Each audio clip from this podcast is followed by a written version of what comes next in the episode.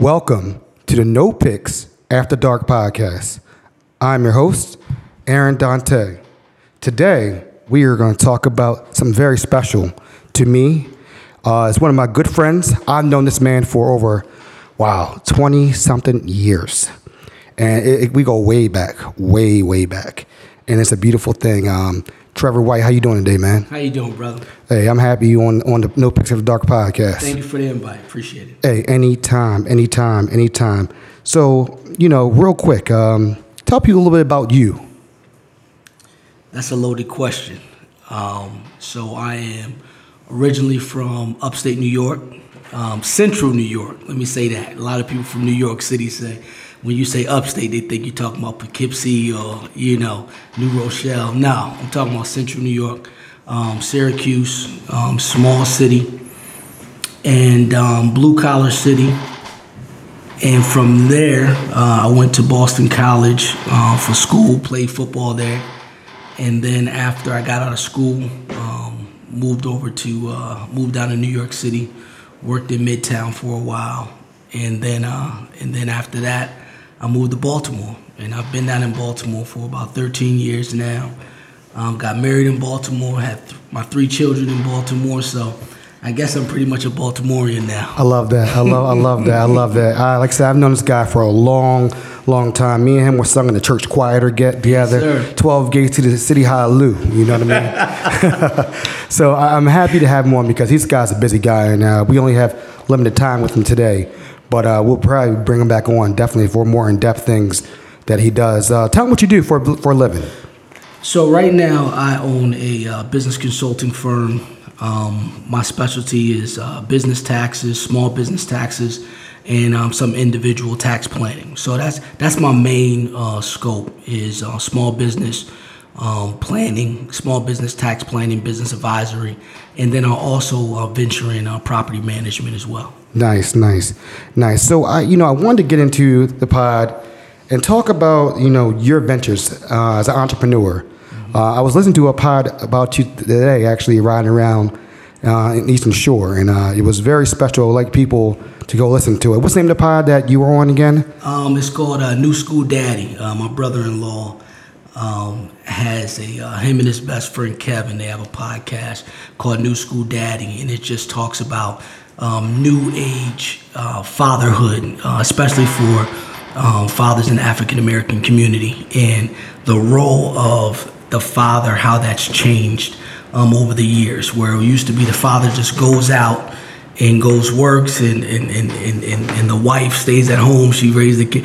That ain't the case no more. You know everybody's hands on. As you can see my son's right here with me. It's a beautiful thing. I love it. I love it. Dad, you know, father, son, ex- exactly. So you know it's like the new school daddy is different than just a father.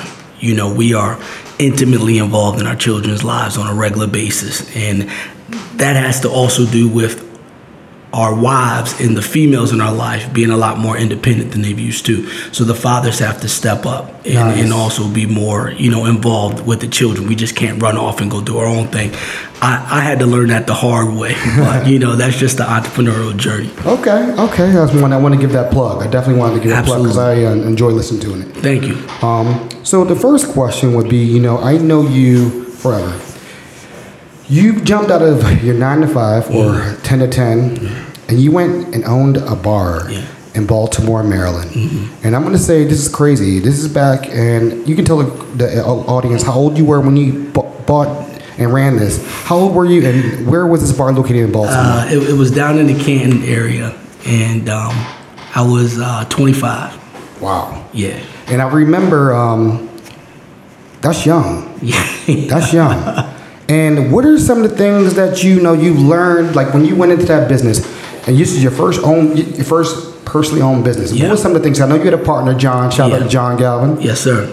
uh, your partner in crime. I know you guys work together as far as business a lot, so Yeah. I want to give him a shout out. But go ahead, tell me about some of the things you learned in going into that endeavor. So we we were pretty confident when we went into into that business. Um, I had gotten got my degree in accounting. I had been working in the accounting industry and uh, with the Big Four, PricewaterhouseCoopers, for about four years. And then when I came down to Baltimore, I was working for, um, it was either um, Resident Group or SCNH Group at the time. And during my time when I lived in New York City after I graduated from school, I was always looking for entrepreneurship ventures. And me and John, we had a um, entertainment company uh, for a while. Back then, it was called entertainment company. It was a promotion company. Was, you know, quasi, you know, badly promoting parties, you know, in New York City, and um, we would get anybody that we knew in New York City to come out to, you know, a club or whatever. Got involved with some sketchy people or whatever, but as we were doing that, we were trying to create um, the name of the company was called Generation X or GX Entertainment. And it was all about inclusion and having these different people from different lanes coming together. And that was our ultimate vision. We wanted to do clothing and we wanted to do, you know, uh, a restaurant and a club and, you know, have all of these, you know, different segments involved as well, you know, but it started out of us promoting parties. So when um, as time goes on or whatever, you know, different ventures, but we were always looking for a space in Brooklyn. So we would ride over to Park Slope or we would ride over to different parts of Brooklyn. But trying to open something in New York City or downtown Manhattan, you're talking like ten, fifteen thousand dollars a month. You know, that was like unheard of money, right? So it was like, who the hell can afford to do business in New York City? Who are these people opening up these businesses? And this was, you know, 21, 22 years old. You know, so my focus getting out of college was always to go into something entrepreneurial. You know, my father was an entrepreneur my grandmother, you know, she was an entrepreneur. She owned real estate in New York City. She had a travel agency. My father had that same, you know, ambition.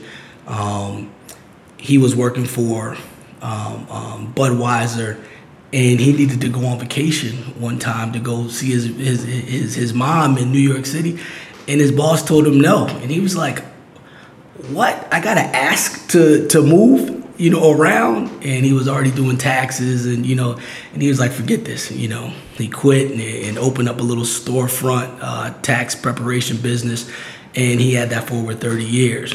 So I, I grew up, um, you know, in my father's office, you know, watching him, you know, do personal, you know, financial services for small businesses and, you know, minorities, you know, in the black community.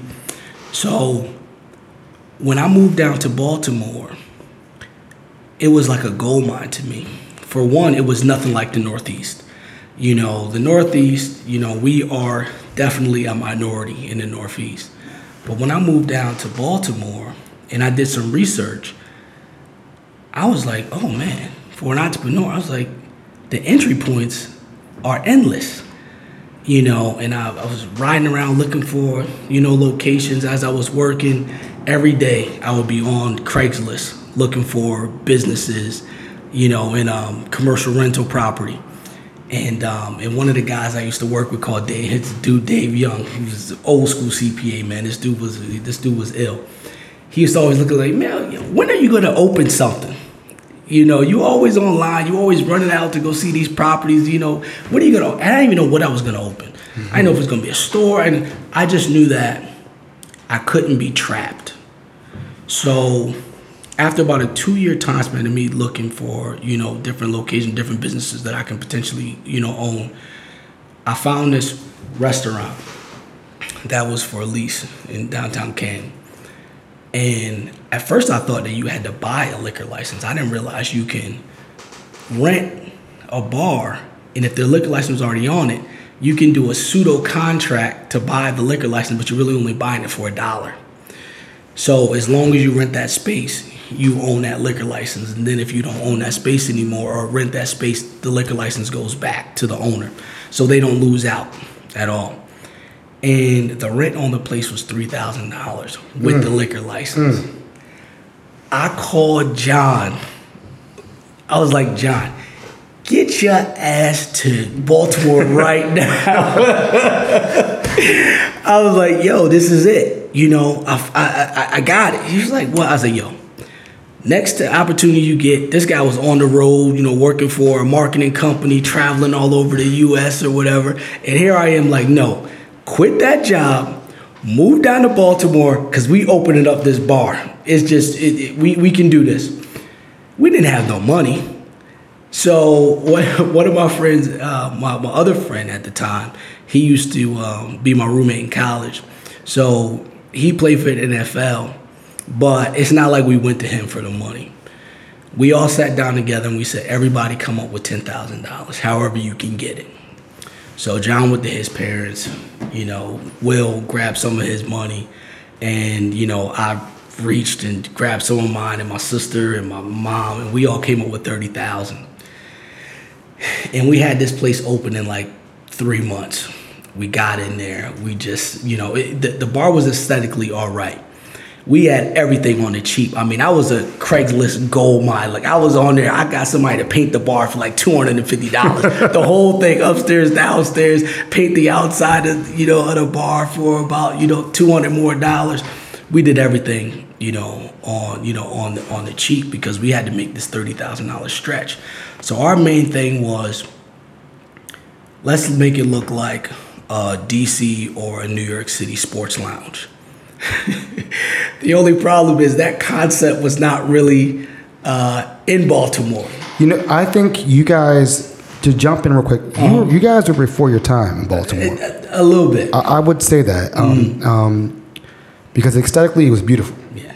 The lounge upstairs was next level. Yeah, yeah. Not a lot of places. I don't know if they still have it. I don't, uh, I'm cutting out. Sorry, but I don't know if places in Baltimore even had that still. But you guys were ahead of the curve. You guys Yeah. were ahead of the curve. But go ahead. So you got all. No, no. be- I think that that bar now, with some updates, could survive in the New Fells Point, in the mm, the, the outskirts of you know a Harbor East, but the price points now to go into those areas are damn near like they are if you go in New York City or whatever. So I don't want to dig too far into, you know, how, you know, everything that happened, you know, with the bar. I mean, we were young bar owners, you know, 25 years old, 26 years old. Um, very little capital, you know, going into this, you know, sh- shoestring the whole thing. I was a newlywed, you know. I remember that. I remember that. yeah. You were living. You were you were living in the bar. It, I was, yeah, literally living in the bar, and my wife was like, "No, this ain't happening." And um, and then a year in, you know, my wife got pregnant, and I already quit my job. You know, I was making good money. I was 23, 24 years old. I was already making, you know, over seventy thousand dollars. Right. And I'm a young married guy, so my wife is looking at me like, "You did what?" but my energy to be an entrepreneur was so strong. Like it was almost to uh, a, a, a rate of depression that I cannot believe that I have to go somewhere every day from nine to five to make, I don't care how much money it was, to make this money when I think I can do it on my own mm-hmm. if I have the right tools. But going into this first venture, I, I, I wasn't mature enough to maximize the opportunity, but I was naive enough to take the chance to do it. And we were open for a little bit over two years. We had we, we had it open. Eventually, um, we ended up giving the bar up um, and going into other ventures that ultimately propelled us to you know to, to all new heights. But those 24, 26 months was the best learning experience that I possibly could have ever had in Was, my life. was that the School of Hard Knocks there? It was the school of hard knocks. It was the school of what not to do. It was the school of, you know, you needed to know how much capital, the school of know how to hire, how not to hire, you know, who to be, you know, in business with. The one thing that I did not come out of that I, that experience with is that you shouldn't do business with your friends. You shouldn't do business with your family.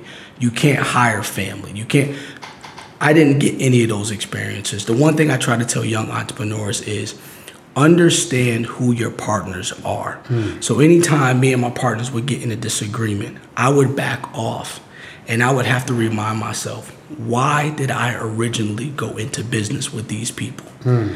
And if I stuck by those lines, everything would get back resolved. Hmm. Regardless if somebody was doing their job or their responsibilities to the fullest that I would think, it didn't matter because that was something that I felt like they were strong at.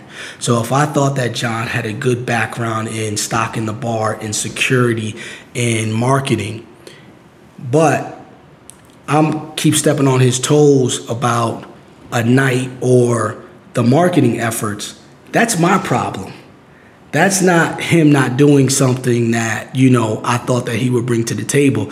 That's me trying to be overly controlling, you know, because I'm the operations guy. I'm the guy behind the scenes. I'm the money guy. So if things ain't lining up the way I think they should be lining up, there's got to be somebody at fault for it. But based on the makeup of Baltimore, when we originally opened, um, and I, I actually think if the bar was in a different area that was a little bit more, um, not inclusive, inclusive is the wrong word, but a little bit more diverse, I think ultimately it could have worked. Because when we first opened up, the bar was great. It was a great mixed crowd. You know, you know, it was wings in sports. You know, it was it, it was a great. and- I, I, well, I remember coming down a couple of nights. You had a whole bunch of NFL players hanging out down there. Yeah, like it was a spot. It, was it, was, real. a spot. We- It was know? a spot. Yeah. So you know, and, and and we weren't you know, we weren't like cocky guys walking around like we like No. we, we the shit. You know what I mean? Like it was just a nice, cool spot. You know, and we really believed in that. But in Baltimore,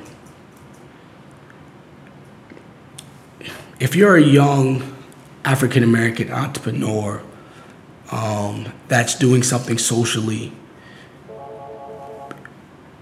people of that same ilk are going to want to be around it. Right. Right. Right. And we were 100% behind it. Like we were very proud of that concept. But the area that we were in was not exactly the same, you know, feeling. So we didn't care if our crowd was 100% white or if it was 100% black. It's just that those crowds didn't necessarily mix. It's funny because what year was that? 2000? That was like 2007, 2006. Okay, so I always make a joke about. I put it in my podcast earlier. Um, in 2006, when I was like, yeah, because you guys were, we all moved down here around the same time. Mm-hmm.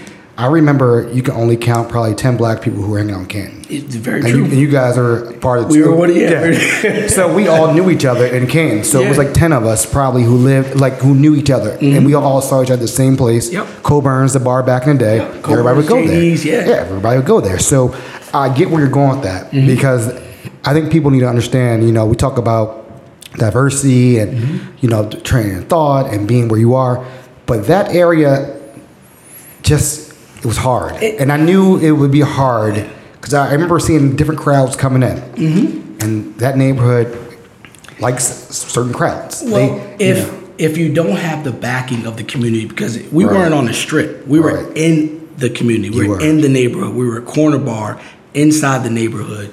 So during the week, if you didn't have the backing of the neighborhood, then you weren't going to survive ultimately, Right. because you you can make your rent money and your payroll on the weekends, but during the week is where you make your profit right.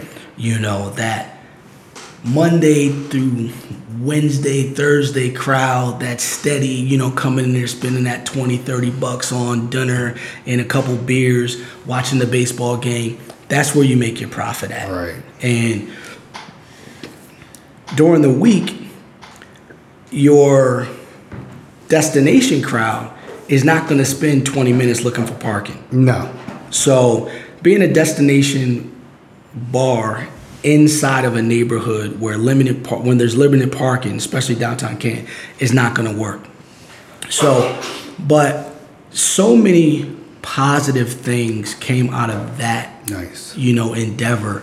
I mean, I my fraternity brothers. I met them, you know, at, at, at my bar. One of those, you know, fraternity brothers, you know, Mark Sy, you know, when things weren't going right in the bar, you know, and I started looking at different avenues to try. He's the one that pushed me in the direction, say, no, you know, you need to, you know, move in this direction and go meet with these people. When I said, nah, I'm not looking down at PG for no, you know, avenues. And that was my, you know, introduction into property management. Nice. And now, you know, I do consulting for property management companies, you know, at a at a high level. Nice. You know, but if I never would have been open to where wherever this entrepreneurial journey is taking me, then I would have fell into a depression. I would have felt like a failure, you know. So also somebody gave me some great advice when somebody asked me what happened to the bar.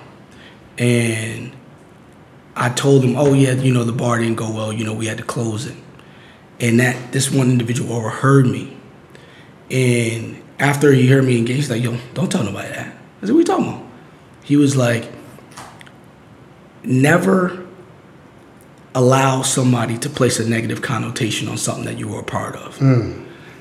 So he was like, "If someone asks you, you know, what happened to your bar, don't say that, you know, you know, I had to close or something wasn't going right." He was like, "Tell them that you moved on to, you know, something else."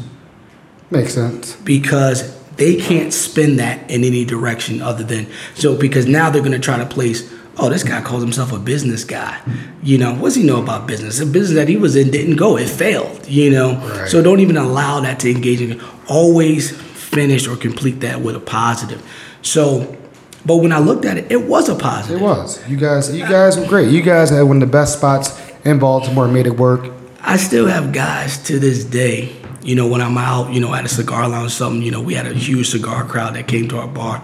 So I still see these guys on a regular basis, and they're like, yo, when are you gonna open up the next clutch? You know, what you know, what's going on? And over the years, you know, I've looked into it, me and Johnny have thought about, you know, you know, doing another bar.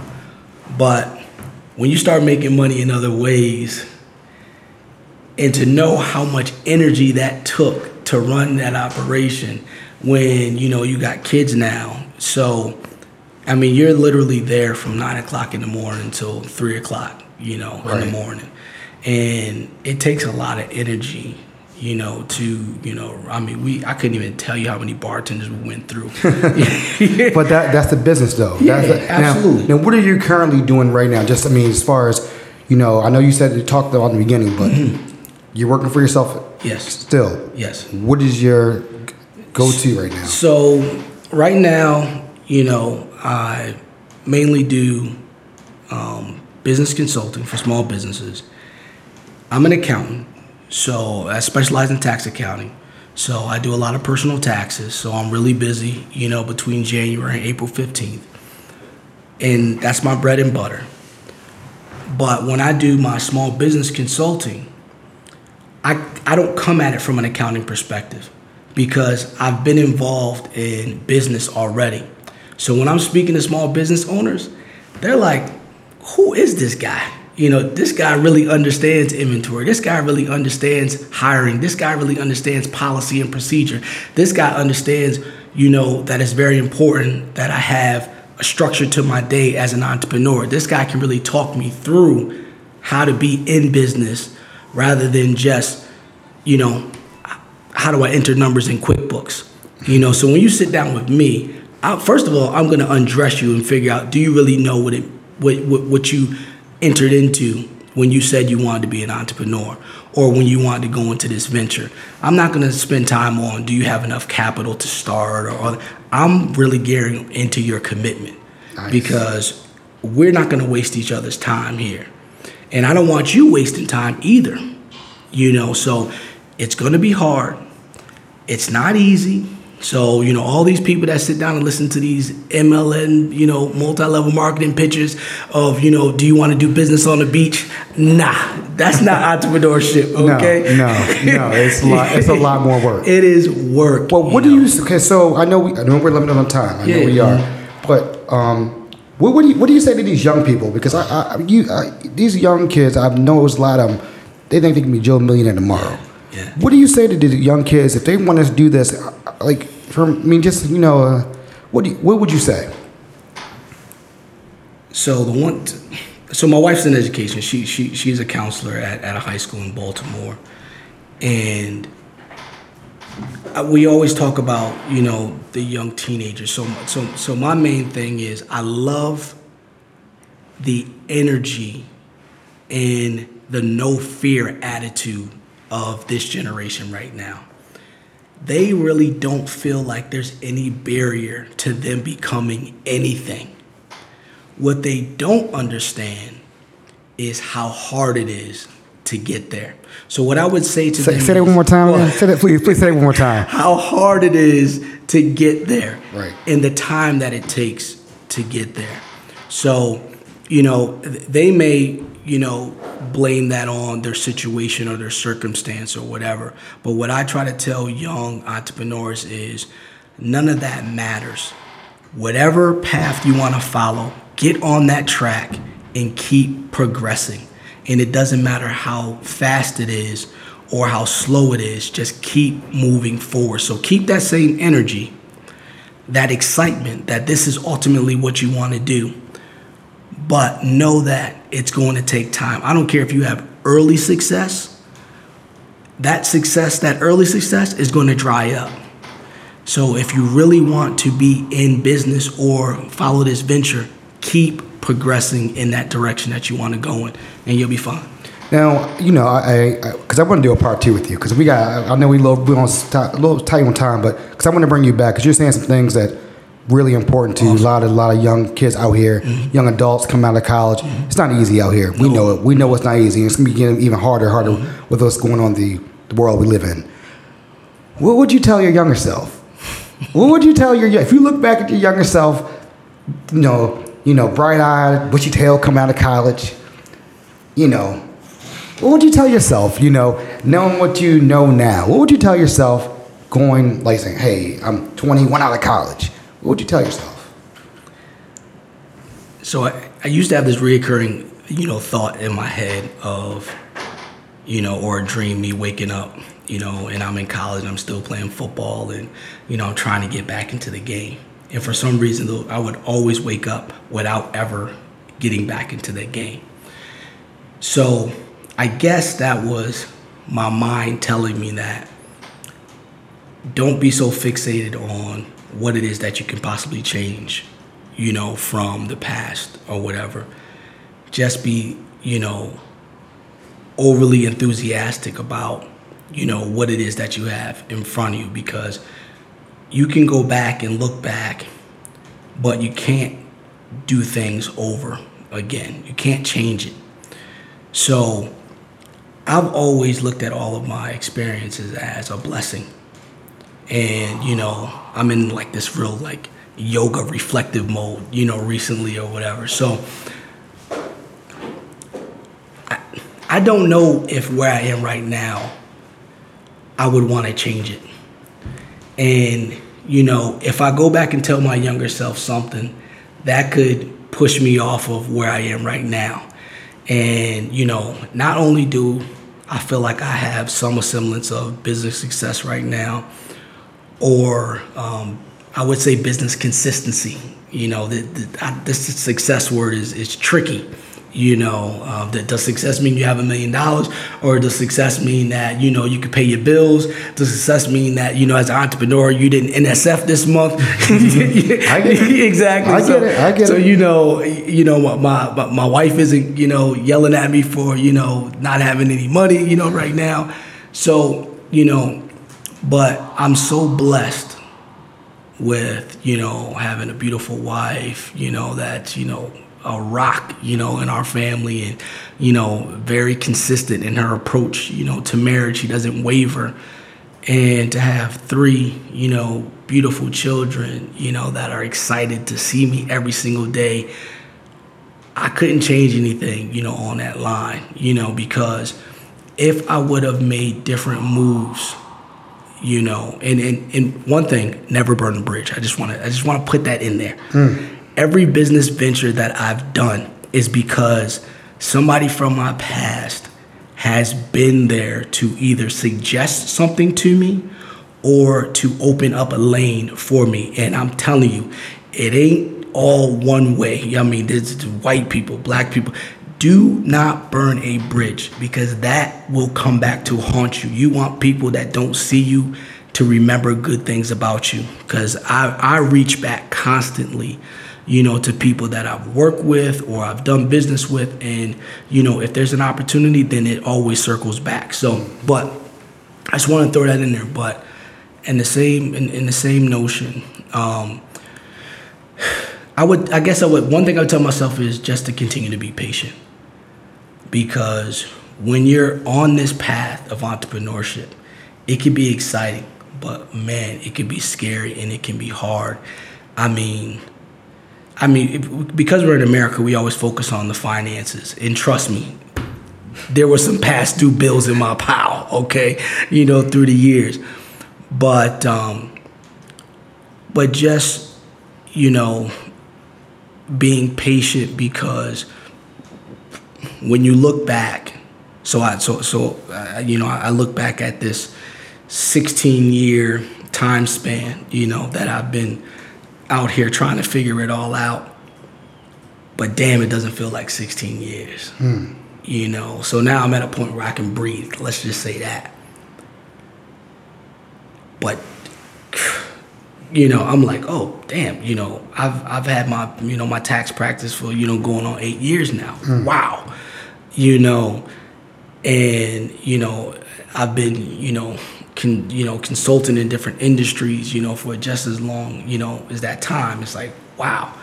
But when you're going through it it feels like forever you know. But now you know it's like well i'm glad that i believed in myself enough to not backtrack but to keep moving forward.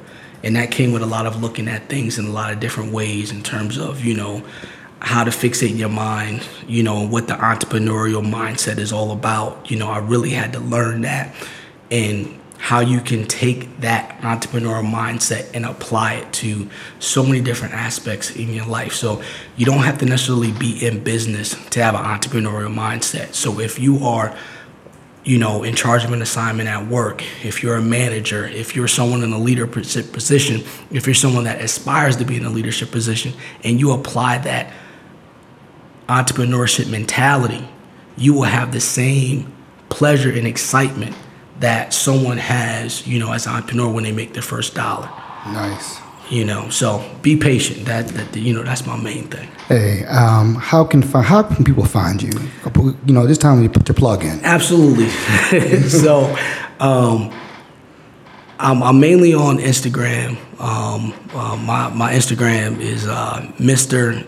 Tax Pro um, on Instagram. My website for uh, taxes and consulting services is www.vbs, V is in Victor, B is in boy, S is in Sam, tax.com. Um, and, uh, and, and, and those are the, the best two ways to, to, to reach me. Hey, again, we're going to do a part two of this because we can we need we need digging back we need to dig into all that clutch time because all day, all day. I, I think a lot of people think you can open up a club or a bar or whatever, and it's easy. They think you got a couple dollars here, there. They think the money. They, they, they see you making money, but are you really making money? Absolutely. And I think sometimes people need to look behind the curtain and see really what goes on day in day out. And you know, you got to make payroll. You said you had some bills. Hey, we weren't paid yet, but you had to. You, you you're the boss. You're the one who's in charge of everything. Mm-hmm. You know, you have client. You have what's the uh, employees who gotta pay their bills. Mm-hmm and you gotta make it do. You gotta make it happen. Yeah. So I appreciate you coming on, man. Absolutely, We're gonna do a part two. All right, because I mean, like I said, I like everything you've been saying, and the key word I like that you said is patience. Mm-hmm.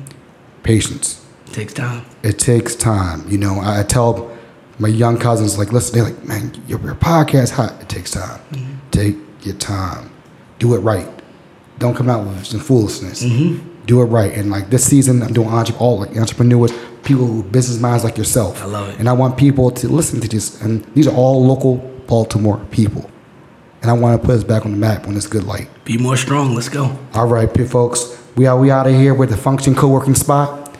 Appreciate y'all having us here. We out.